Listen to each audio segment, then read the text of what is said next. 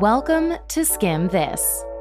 Just when we thought our bank accounts might be able to catch a break, inflation told us to take a seat. We're kicking off the show with the latest inflation numbers and what economists are predicting is coming next. Plus, we phoned a doctor to learn how the latest Omicron variant is changing the rules when it comes to COVID and our immunity.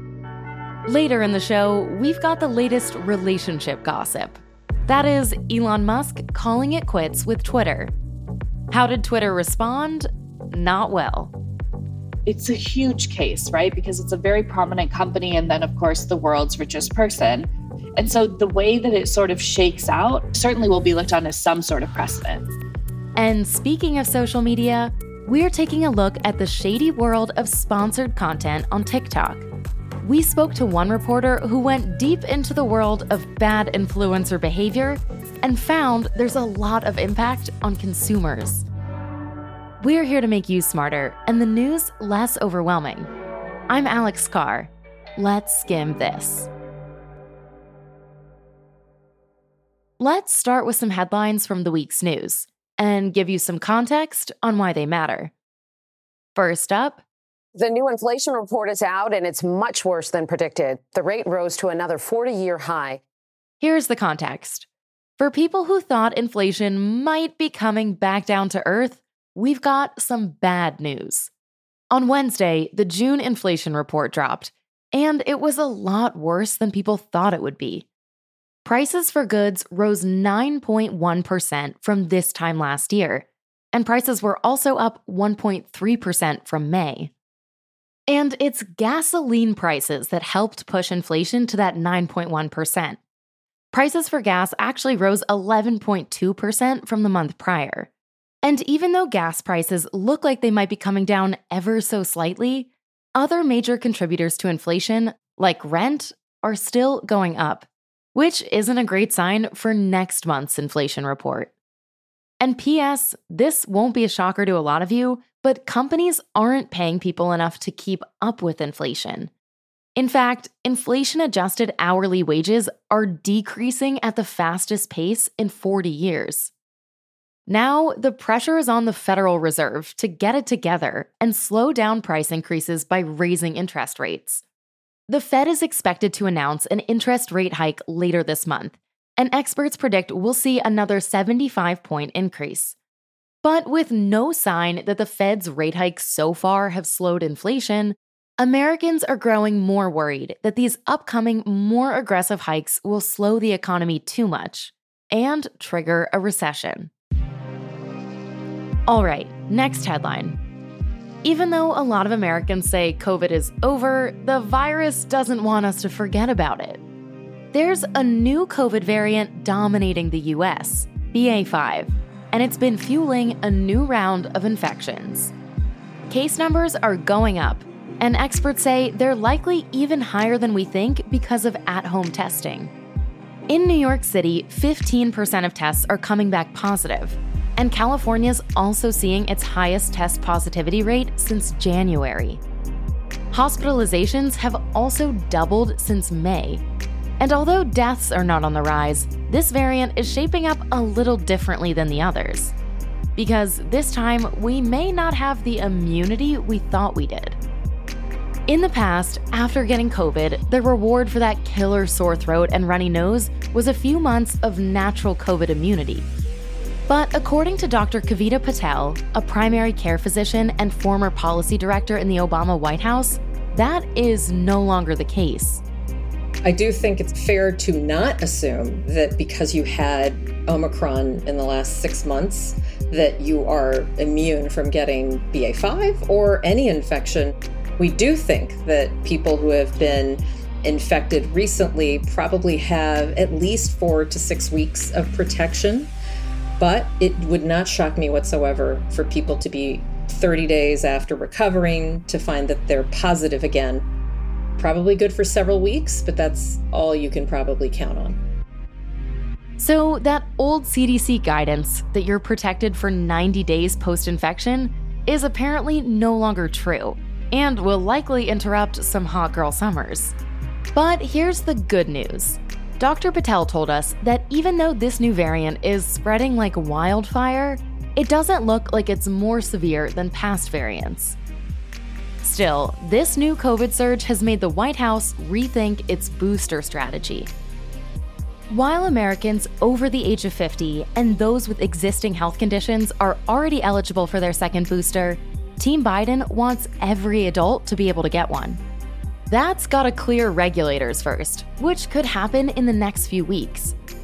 And as talk of second boosters picks up, Dr. Patel told us some of her patients are wondering if they should get one, especially since an updated vaccine specifically targeted towards Omicron is expected to drop in the fall.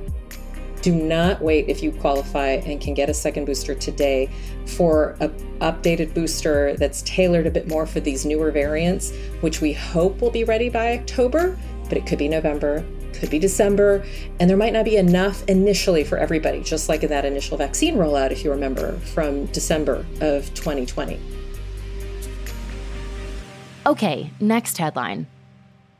New number, who this? Starting on Saturday, there's a new three digit phone number Americans can call in a crisis 988. 988 is basically like 911, but for mental health emergencies. When you dial, you can connect to the National Suicide Prevention Hotline 24 hours a day. Trained counselors will guide those who need help to mental health resources and substance abuse treatment via phone call or text message. This switch from the 10 digit number to 988 has been in the works since 2020, when former President Donald Trump signed the National Suicide Hotline Designation Act. And while many have been celebrating increased access to mental health services, some are also biting their nails in anticipation of Saturday's launch.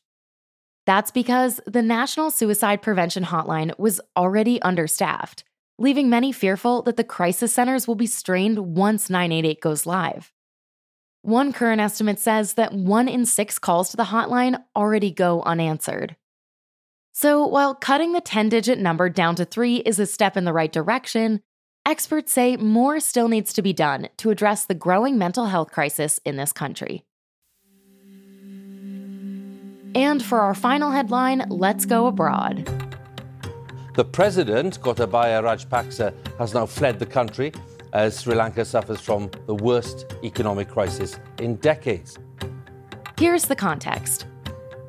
On Wednesday, after a weekend of protests, the country's president was supposed to resign. Instead, he fled the country. And today, via email, he officially resigned as president. So let's back up and take a look at how this unrest in Sri Lanka started. For years, Sri Lanka has faced economic mismanagement. Tourism has been struggling, and the country has been bogged down in a trade deficit. Meanwhile, the government banned the use of chemical fertilizers, and farmers saw their yields drop dramatically. Fast forward to 2022, and we find Sri Lanka in the middle of a debt crisis. Without any money in the bank, the country can't pay for the fuel needed to transport goods or power cities. As a result, Sri Lankans are experiencing rolling blackouts, school closures, and food insecurity. So people began protesting and demanding the president step down. They stormed his home, broke into the prime minister's office, and protested in the streets. But now, after cries for his resignation reached a fever pitch, Rajapaksa stepped down. As for what's next, Parliament is supposed to elect a replacement next week, but the candidate is still TBD. And aside from finding a new president, the country will have to negotiate a bailout with the International Monetary Fund, while both China and India have offered money to cover Sri Lanka's debt in the meantime.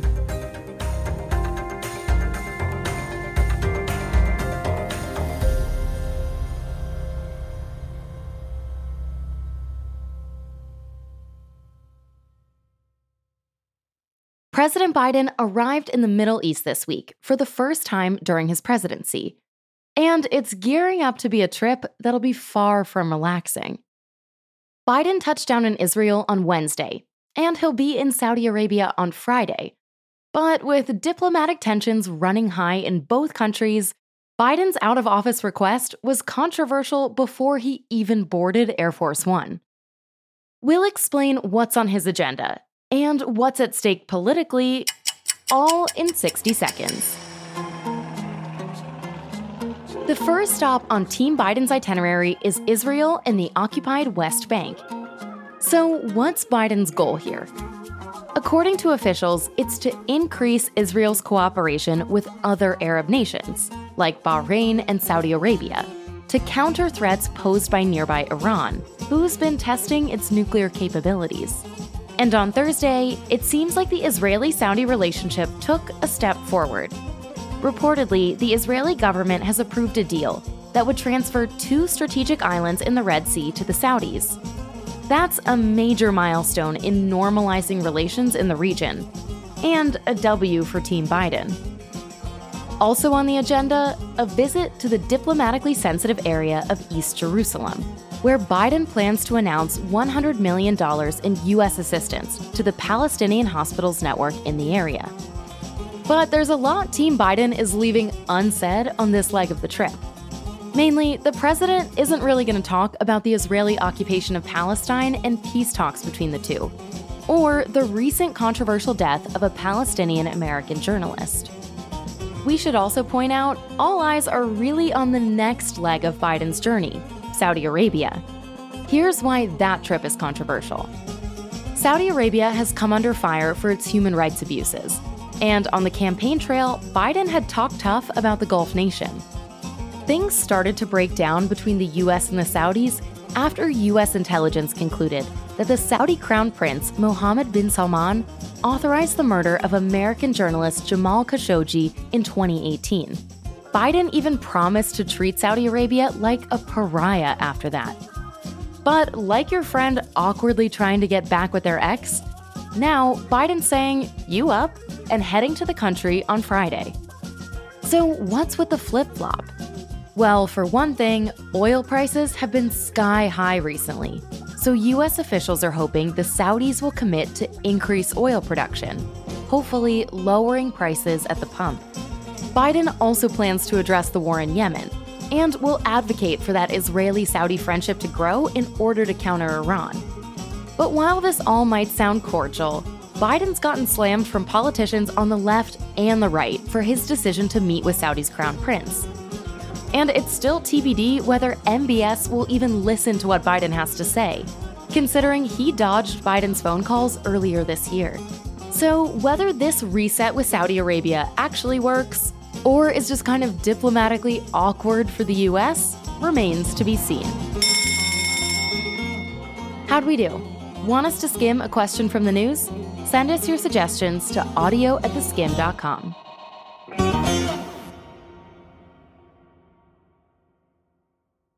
In case you missed it, after months of back and forth conversations, shady tweets, and one hostile bid, Elon Musk is control alt deleting his mission to buy Twitter. But this week he learned breaking up is hard to do. On Tuesday, the social media giant officially sued him for breaching their merger agreement, and Musk might have to pay up big time. To get up to speed on Musk's whirlwind romance with Twitter, we called up Rachel Lerman, a technology reporter for The Washington Post. Rachel, I want to start with what happened this week. So, Twitter, one of the largest social media companies in the world, is now suing the world's richest man, Elon Musk. Can you just remind me how we got here?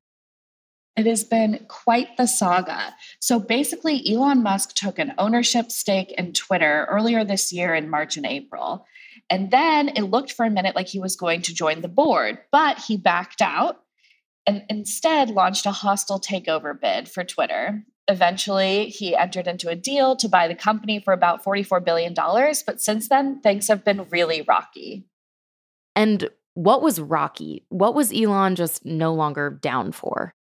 He has been saying that the company has misled him about the number of bots or like fake accounts on the site. He says that he thinks there's way more than they've been telling him and that that is misleading and therefore he can get out of the deal. Critics think that he might be using that as an excuse to back out of a deal that he no longer wants to do. Twitter, through all of this, has been saying, as we've said before, you know, in our quarterly reports, we estimate the bots and other like automated accounts make up less than 5% of user accounts on the site. And that's the information that we have.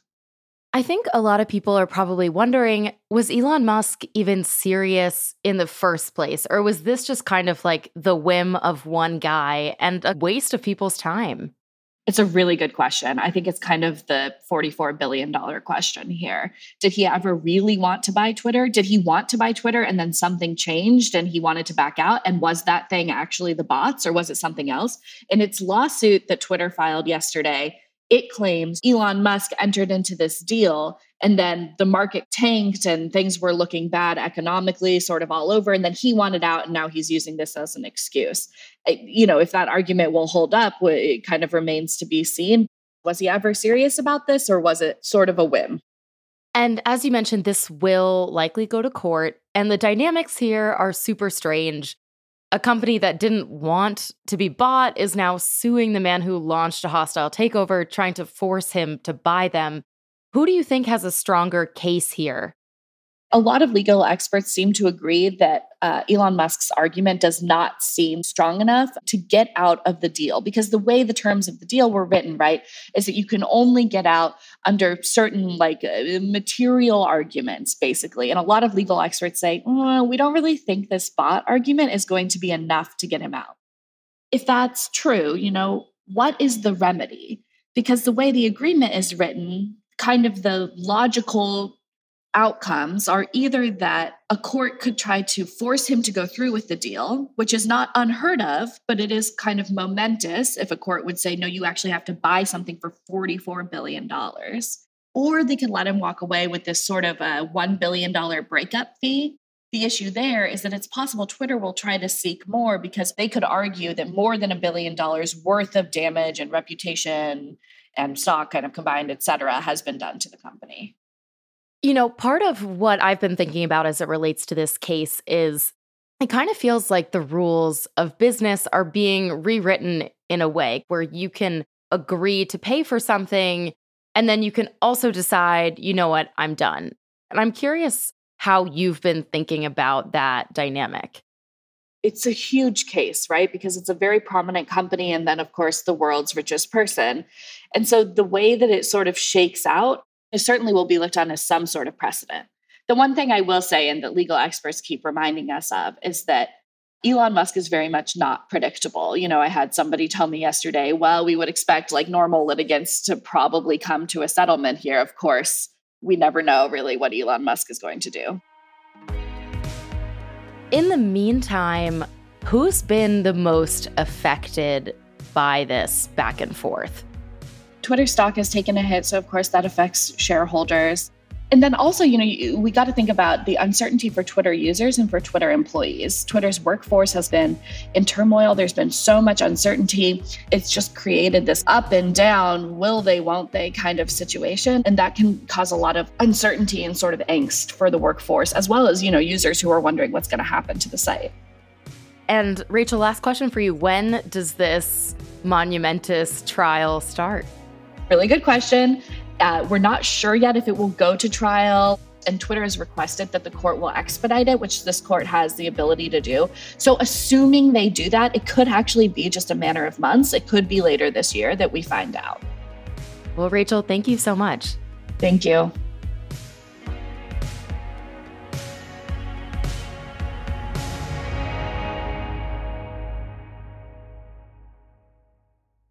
TikTok has become a place to see dance moves, food wrecks, news, and more.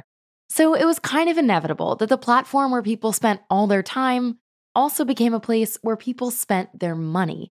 Amazon has everything for me to be able to make my room exactly how I want it to be. I'm gonna be using this first. This is the Secret Clinical Strength Deodorant. It's new. Someone told me that I should get it because, like, Cheetos came out with a new chip. Judging by the box, it appears to be spicy. Do I like spicy foods? Yes. Today I'm gonna be showing my husband how pads work using the Always Radiant with Flex Foam, my favorite. And while scrolling through SponCon can be annoying enough, according to Sara Morrison, senior reporter at Vox Media, there's also a shady side to the world of TikTok advertising. So I don't think anybody who uses TikTok or really any of these platforms is particularly surprised to find out that things that they see are ads aren't marked as ads. I don't know how many of them are intentionally trying to deceive their their audience. I think a lot of them just do hashtag the brand and maybe think that's enough. But spoiler, it's not. Reminder on social platforms, influencers and content creators are supposed to use branded content tools to clearly mark that the thing you're seeing is an ad and that the person posting about it is getting paid or is receiving other compensation like free stuff to do so. And that's not just an internet law, it's actually federal law, written by the Federal Trade Commission under its guides concerning the use of endorsements and testimonials in advertising. But over in influencer land, rules are apparently meant to be broken. Take this post from TikTok star Charlie D'Amelio. This one's pretty simple. They're really good and I really like them and they have a lot of different flavors and a lot of health benefits. She's clearly promoting Muse water, but this post doesn't follow the FTC's guidelines. And it's not just TikTokers with millions of followers who are breaking the rules. Morrison told us she first started investigating the sketchy side of TikTok advertising after hearing about undisclosed ads for feet. NBC News did this article where there were like undisclosed ads for Feet Finder, which is, I guess, a foot fetish website. Well, my first paycheck from Feet Finder just came in today. And we're going to use 100K of it to pay off my roommate's student loans. People were signing up. It's $5 a month to sell photos uh, of your feet. And people were seeing like accounts they're fans of saying you can make tens of thousands of dollars doing this. That was the thing that got me kind of looking into it. I was actually looking at these sort of marketing agencies to ask them like what's going on with this so then at that point i started looking more into it and finding that like even the most followed people on the platform weren't disclosing them the, the way they're supposed to. The marketing agencies morrison is talking about are influencer marketing agencies. They're the link between businesses and influencers and they help connect the dots and create all that sponcon you see online.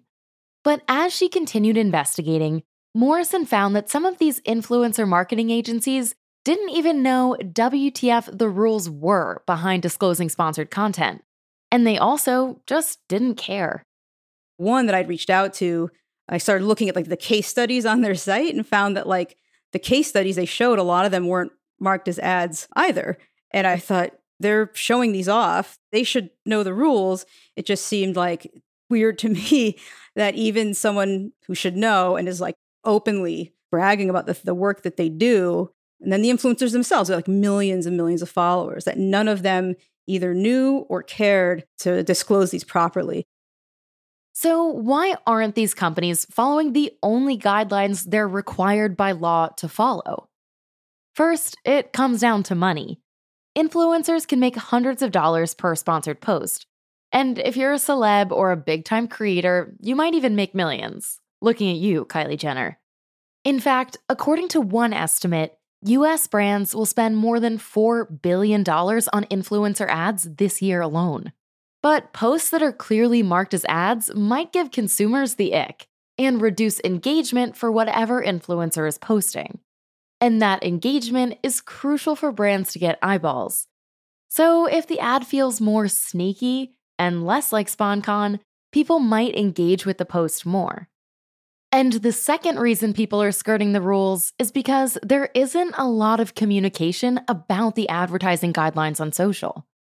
Especially with the influencers. These are like random people who got on a platform, got very popular. They're not lawyers. They don't have like these sort of engines around them that tell them what they are and aren't supposed to do. They're not getting in trouble for anything. The brands themselves or the marketing agencies they work with aren't telling them that they're supposed to do that. There isn't like really a thing telling them or, or motivating them to do this. So, even if influencers skirting the rules isn't anything new, what are the actual consequences here? Morrison told us for decades, consumer protections for TV and internet ads have existed for a reason, so people don't get ripped off. And it's a slippery slope when social media stars choose not to play by the same rules as, say, an ad for medicine on TV. You want people to know that you've been paid to tell them that the product is good. so that maybe it's not necessarily organic that you like the product and the people watching it will sort of know to take that with a grain of salt and make a more informed decision of what they're purchasing. That's why we have them. The internet and then social media come along, and it's a lot harder to know where all these things are happening. P.S. Undisclosed ads aren't just a TikTok problem. Instagram influencers are notorious for hiding their hashtag ad deep in the caption of their posts. But TikTok is a particularly dangerous platform for shady sponsored content to live on because the app is more addicting and the audience skews younger and more likely to spend their money on what they see on social. You worry that maybe they're more vulnerable to this kind of thing. TikTok is seen as being much more engaging. People statistically spend more time on it than they do on these other ones. So they're more like exposed to this kind of stuff. Okay, so now that we know that there are psychological impacts for users, who's in charge of making sure influencers play by the rules? Even though TikTok itself has largely been shielded from responsibility so far, influencers and brands and marketing agencies can be held responsible legally. But despite being a multi billion dollar industry, very few are. On the state level, state attorneys general can go after people who aren't following the rules, and influencers and brands can also be subject to private lawsuits as well. But the top dog here is the Federal Trade Commission, which is the agency that sets standards around these ads and can charge up to $40,000 per violation. But the FTC has a lot more on its plate than just swiping. So, Morrison told us they tend to pick their battles when it comes to policing influencer behavior. One unlucky brand selected was a detox tea company called Teami. The FTC sued the company in 2020, and two years later, Teami had to return almost $1 million to more than 20,000 consumers. The company was making these health promises that weren't backed up by facts. That company ended up paying like a million dollars, maybe, but then the influencers that they had paid to promote their product and the, the ads weren't disclosed, 10 of them got like a letter saying, please put an ad on it. So there's a couple different parties here that can get in trouble for this if we were ever going to get anybody in trouble. That's a tough look for Teami. But considering the FTC just has a lot more pressing things to focus on, and there's no incentive for influencers and brands to stop, TikTok might want to take on a larger role in regulating ads on their platform. And until they do, it's the users who are getting the short end of the stick. The real harm might come to the platform itself. If something's just full of ads and they're kind of shady, and you know they're ads, but they're not disclosed as ads, you're just not going to want to use it anymore. And it also just makes you, the user, just trust everything less. We have these rules, they should be followed. If you have a company that is paying influencers to promote a product and it's not even being disclosed, and they're making maybe health claims that aren't backed up, you can see where in some cases it's a lot more damaging than others. And some of them, it really just is a I bought a thing I didn't like, I wasted money. Oh well. But, you know, especially when you have like a younger audience, you don't want them being swayed in ways that they maybe normally wouldn't be. And if this story reminded you of your own For You page, here's what you can do. You can report unlabeled or shady SponCon to TikTok by using the report post function on the platform. Or you can reach out directly to the FTC through its fraud reporting terminal. We'll leave a link in our show notes.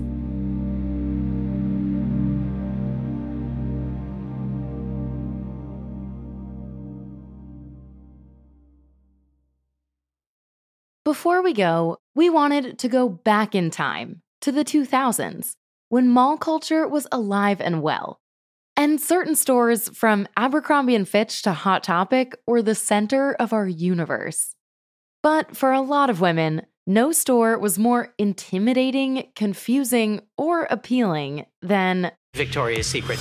They could get the best talent in the world. This company is crushing it. Everybody knows what the Victoria's Secret brand means. That guy's right. For most of us, when we think of Victoria's Secret, we think of something. Love it or hate it, that pink bag was a symbol. Since the 80s, this has been a huge brand and it's completely influenced how we define beauty, how we look at ourselves. This was a brand that had a huge power and influence.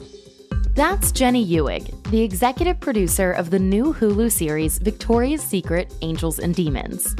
We spoke to her and the series director Matt Tyrnauer to dig into how Victoria's Secret became essential shopping in every mall in America. They used sex to sell things in a way that was incredibly forward. Now, at the time, the culture was in a very different place. It was this sort of, I think, uh, bizarre amalgamation of kind of frat boy culture with Baywatch culture. You know, it's all these tropes that the society really loved and got eyeballs and attention. And this was a way to transmogrify that attention economy before social media into dollars.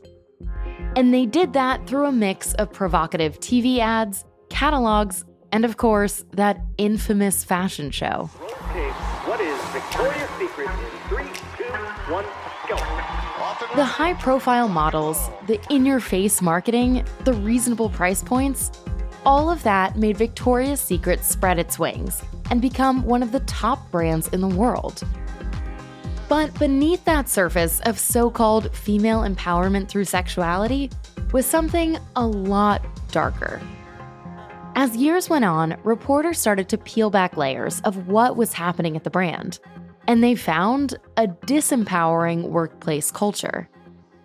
What I found really interesting was that in talking to women that had both worked there and modeled for them, there was a lot of people who genuinely felt back in the day in the beginning it was a different culture back then, but it was empowering. I think a lot of people felt, oh, wow, here's a company that's allowing women to own their sexuality. But then, as they say, absolute power corrupts absolutely. And it, it just got a little bit too far off the rails. And I think ultimately what happened is, you know, you really did have this men's point of view driving the narrative and the marketing. The men Ewig is talking about here are the brand's former owner, Les Wexner, and one of his top deputies, Ed Razek. Investigations have revealed that Wexner and Razek helped create a company that had a culture of widespread bullying, inappropriate conduct, sexual assault, and harassment, with complaints coming from former employees and models.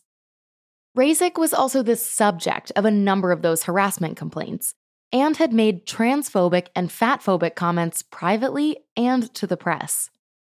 So, as all this information started to get released a few years ago, a company built on angels started to fall from grace. Not only because the internal organization was built on a toxic foundation, but because what the brand represented externally wasn't resonating anymore. The way people thought about beauty and what was sexy had been changing for a long time, which didn't include angel wings and underwear. In fact, some of the brand's most notable models, including Bella Hadid and Karlie Kloss, even started to publicly back away from the company. It's almost like Mary Shelley's Frankenstein, where they created the angels, and then the angels turned around and helped to destroy their creator. In 2019, Victoria's Secret officially canceled its fashion show. And now, when you look at their marketing, you might be wondering where's all the hot pink? The companies also hired brand ambassadors, including Megan Rapinoe and Priyanka Chopra, to help reinvent their image as one that values inclusivity and body diversity. But just like we learned in middle school, reinventing yourself is harder than it seems, especially when there's a toxic legacy involved. I think they've gone through one of the biggest brand transformations in, in recent history whether or not they can really get rid of the toxicity and what people now associate the brand with, I mean, I think that remains to be seen. I don't know if everyone's going to buy into that. I don't know if everyone's going to feel that it's authentic because they feel so burned from the past. According to Tyrnauer and Ewig, even though Victoria's Secret has tried to shed itself of its past, the scars of that company and how it impacted our beauty standards still live on in our culture today. What I discovered doing this that was most interesting to me of almost everything was that this was the 1.0 of Instagram, really. I think the influencers who invade our lives, whether we want them to or not. This was that in an analog way. And I think that the great digital marketers of our time learned from the analog marketers, and the mall was your phone. This series is a bit of a cautionary tale when you think about the sheer power of marketing and advertising and how that can influence society. To Matt's point, like we live in a world of consumerism. And I think Victoria's Secret and the story of it is representative of that. But now that we're, you know, online and companies have kind of shifted from marketing at you to with you, as they say, I think that's kind of scary, to be honest, because it's more sophisticated now in the sense that you may not even realize you're being marketed to and I think the story of Victoria's Secret and, and looking this series and how it influenced people, I think we have to be very cognizant of how we move forward when it comes to marketing and how we interact online and with different brands.